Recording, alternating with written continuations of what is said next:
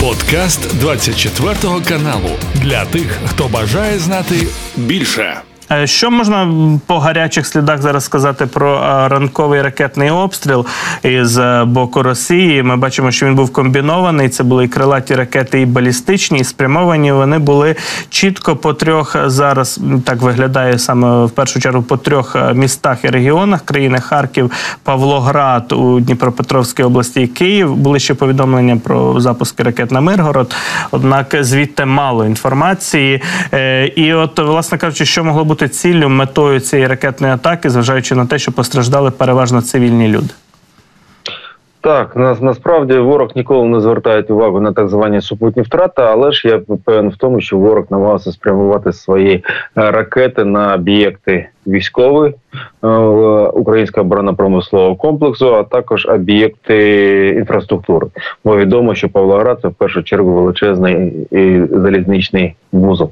Та очевидно, що внаслідок цієї ракетної атаки точно військові об'єкти постраждали навряд чи е, ну навіть якщо постраждали навряд чи ми дізнаємося з відкритих джерел ці відомості, але те, що постраждала будівля навчального закладу в Святош-Заголомінському районі. Це факт. Яке відношення навчальний заклад виш має до українських сил оборони? Мені достеменно невідомо, але здається, що у путінських генералів дещо інша логіка е, щодо ухвалення рішень, куди саме вони поцілюють своїми ракетами. В будь-якому разі нинішня ракетна атака підтвердила кілька дуже важливих тез. Ворог продовжує тактику комбінованих ракетних атак. Ворог намагається ввести в оману українських операторів систем протиповітряної оборони. Зверніть увагу цього ранку. Деякі ракети заходили на Київ із заходу. Тобто, в такий спосіб ворог намагався ввести в оману наших операторів систем ППО, які очікували ворожі ракети з півночі, зі сходу, з півдня, але ж ракети рушили на Київ саме з із заходу. Тобто вони рушили через територію Вінницької, Житомирської області, потім повернули відповідно праворуч і з заходу заходили на визначені е, об'єкти. Є кілька руйнувань, є втрати майна, є на жаль, підтверджені дані щодо травмувань та загибелі киян. Це це, це жах, жах, жахлива історія, бо насправді точно цивільні мешканці нашого міста, нашої країни жодним чином не чим не погрожує ані Путіну, ані його режиму. Тим не менш, втрати є, і ці втрати е, вкотре підсвічують дуже важливу проблему не варто нехтувати сигналами повітряної тривоги. Треба тільки на почувши сигнал повітряної тривоги, відправлятися в укриття, бо саме в, в, в цьому безпековому просторі є шанс зберегти своє життя, своє здоров'я. Е, у разі нехтування то відповідно виникає такі кризові ситуації. Аж до фатальних наслідків, те, що в Україні чим далі, тим більше потрібні більше тих самих систем протиповітряної оборони, це так само очевидно висновок. А отже, є дипломатам, нашим вищим військовим політичним керівникам, в тому числі і в рамках е, прийдешнього е, е, Рамштайна на наступної зустрічі було очевидно, що зброя, зокрема система протиповітряної оборони, є і залишається дуже важливим кейсом військово-технічної допомоги, бо закривати небо як над Києвом, так і фактично над усією територією нашої країни край важливо. Ну і звісно, маємо маємо пам'ятати, що Харків, місто фортеці, місто герой, де факто постійно потерпає від ворожих ракетних обстрілів. Ворог там задіє зазвичай ракети типу С-300, і відповідно е, захиститися від них край важко. Бачимо, які жахливі наслідки тих самих руйнувань. А отже, ми вкотре приходимо до висновку, що не можна, немає взагалі варіантів щодо е, домовлянь з Путіним. Він марить тим, щоб знищити Україну як державу, а українців як складову спільноту народів світу. І єдиний шлях до нашої перемоги це знищення бойового потенціалу путінської армії, знищення ворожих окупантів, які зі зброєю в руках вдарилися на нашу землю. Безперечно, ну про жодні якісь домовленості, перемовини і мови не може бути йти. Ми бачимо, що, власне кажучи, росіяни продовжують абсолютно такі от звірські атаки. Е, великою мірою безсенсовні, адже ми бачимо, що абсолютна більшість цих ракет вона збивається і падають її уламки саме на голови цивільним людям, е, пошкоджують будинки і в Харкові, і в Києві. От з Харкова ми маємо зокрема фото, які вже можемо показати. Це пошкодження житлового будинку будинку, про який писав Ігор Терехов, зокрема міський голова Харкова. І бачимо, що абсолютно страшна картина. Дуже постраждав цей будинок. Бачимо, що дійсно цілий під'їзд від верхніх поверхів аж донизу е, пошкоджені, вибиті буквально перекриття, не лише там вікна, але просто перекриття, стіни. Ось це пошкодження якраз із Харкова. Виглядає на влучання саме балістичної ракети, ймовірно, С-300. Саме таких таких масштабів руйнувань е, спричиняють от прильоти таких от ракет балістичних зенітних ракетних комплексів, перероблених під е, удари по наземних цілях з боку Росії. Ну і знаємо, що є, на жаль, підтвердження і про загиблих людей, і про 11 вже госпіталізованих. Ну, чистий абсолютно терор. Е, ми можемо вкотре скільки завгодно показувати це світовій спільноті. Питання в тому, що такі кадри додають більше розуміння, усвідомлення, збільшують підтримку України з боку наших західних партнерів. Бо росіяни очевидно не збираються зупинятися, і нам справді потрібно більше засобів ППО, аби збивати, зокрема, навіть і балістику російську.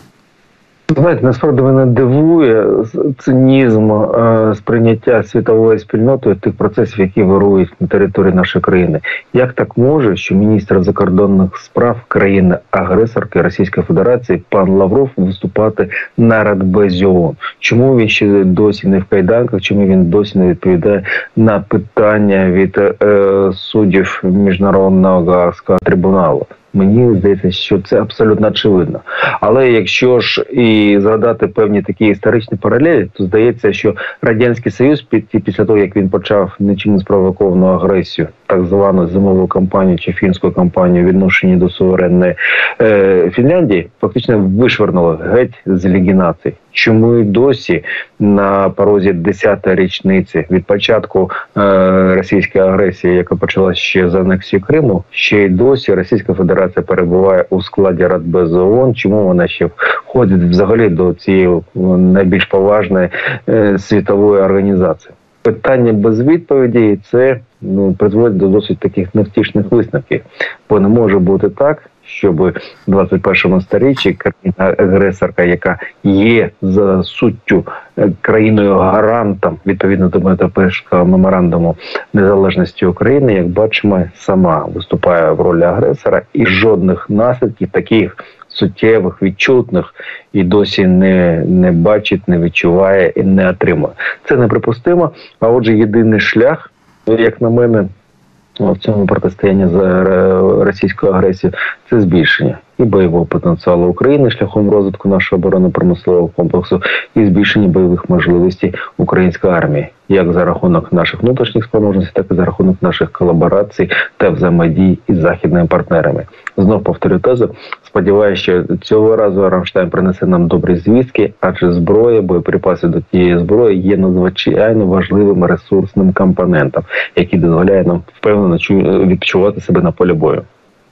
Будемо очікувати власне новини з Рамштайну за підсумками цієї зустрічі. Вчора ми приймали у Києві високого гостя із е, Польщі, з Варшави. Дональд Туск перебував прем'єр-міністр Польщі з офіційним візитом. І ми побачили також, зокрема, е, почули заяви про оборонну підтримку України з боку Польщі. Вона продовжується так само. Е, глава уряду Польщі акцентував на тому, що і далі він буде підтримувати. Е, український, і е, якраз е, всі спроби щодо євроінтеграції, також членства в НАТО. Тут Польща залишається одним із наших найближчих і послідовних партнерів. Поляки, очевидно, безпосередньо зацікавлені в тому, аби Україна зміцнювалася оборонно і стримувала російську агресію. В такому випадку ця загроза безпосередньо не торкнеться самої Польщі, самої Варшави, от і території польської держави. Поза тим, такі сценарії можливого нападу Росії на польську територію. Зокрема, мова йде про так званий е, Сувальський перешийок чи коридор, який дуже стратегічно Росію цікавить і ймовірно буде точкою прикладення сили, якщо російська агресія поширюватиме це і далі на країни НАТО східного флангу, скажімо так, країни Балтії, і Польщу. Згодом про це пишуть і говорять дуже багато зараз у європейських медіа. Поки що мова йде про такі, нібито несерйозні газети, як Більти чи Daily Mail, але вони виходять із такими навіть ілюстраціями яскравими чіткими мапами і планами е, нападу Росії в майбутньому на європейські країни. Якщо Більд писав там, умовно кажучи, про події е, через 5 років в майбутньому, то Daily Mail заглядає навіть у 2044 рік і от описують. Із такими от картами, мапами, е, стрілочками, так умовно кажучи, план нападу е, Росії на Європу на західний світ. Е, коментарі тут навіть містяться у цій статті колишнього командувача армії США в Європі Бена Ходжеса і інших військових експертів, які аналізують можливі спроможності Росії в майбутньому і кроки, послідовність кроків щодо нападу на Європу, кібератаки, з яких все почнеться, розхитування внутрішньої ситуації в багатьох країнах країнах, а потім сотні далекобійних ракет проти цивільних об'єктів в Європі, іноземна операція вторгнення в районі якраз Балтії країн і Сувальського коридору.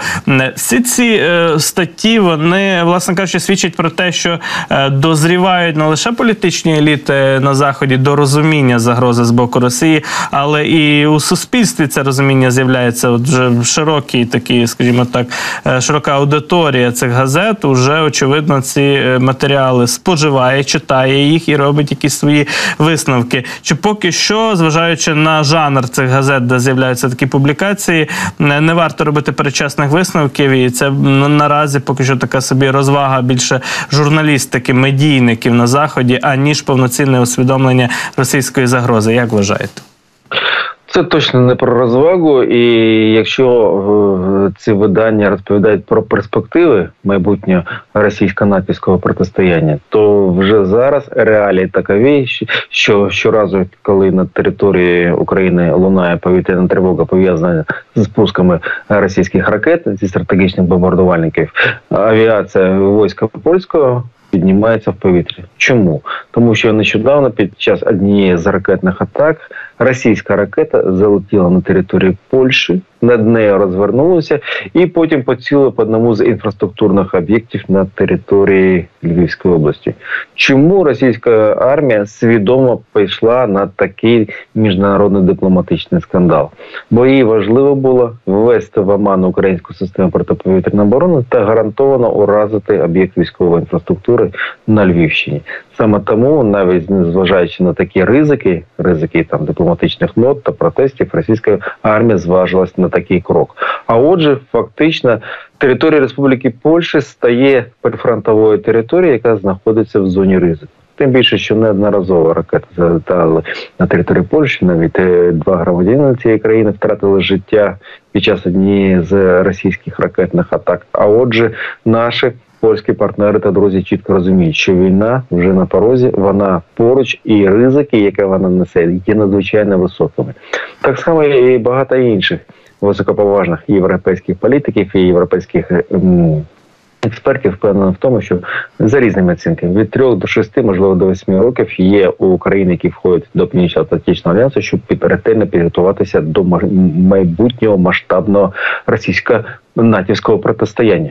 Чому? Чому кілька років? Тому що ті самі кілька років тут і зараз забезпечують українські воїни, які ведуть запекли бої фактично на усіх ділянках фронту. І поки російська армія е, десь там е, воює в районі міста фортеці Авдіївки, точно російська армія не має ресурсів для того, щоб атакувати Сувалкський коридор, для того, щоб атакувати країни Балтії, країни Східної Європи взагалі. Е, тому і знов ми повертаємось з вами до тези ресурсних можливостей України, в тому числі і за рахунок військово-технічної колаборації з нашими західними партнерами. Бо зброя, боєприпаси до тієї зброї, яку ми отримуємо від наших західних партнерів, це в першу чергу інвестиції середньострокової перспективи в безпековий простір, ну ще найменше східної частини європейського континенту. Чи розуміють це наш західні партнери? Сподіваюся, що так. Чи е, трансформують вони це розуміння в конкретні кроки спрямовані на поставку озброєння військової техніки для потреб українського війська. Я думаю, що ми побачимо це і за підсумками е, найближчого Рамштайну. Я думаю, в перспективі двох тижнів побачимо рішення, які мають відбутися на початку лютого е, в рамках засідання країн, які входять до Європейського союзу, відповідно в рамках внутрішньополітичної боротьби за океаном. В уряді Сполучених Штатів Америки, бо це насправді дуже важливо. Зброя, боєприпаси до цієї зброї є вагомим чинником, який впливає на перебіг подій на полі бою. Отже, зараз ми відчуваємо суттєвий брак цих складових, і навряд чи ми можемо навіть прогнозувати перспективу розвитку ситуації на полі бою, адже не маючи достатньої кількості ресурсів, робити такого е, рівня прогнози не варто. Ну, Владиславе, дякую вам за ваші аналітичні коментарі. Владислав Селязньов був з нами на зв'язку. Це був подкаст для тих, хто бажає знати більше. Підписуйся на 24 канал у Spotify, Apple Podcast і Google Podcast.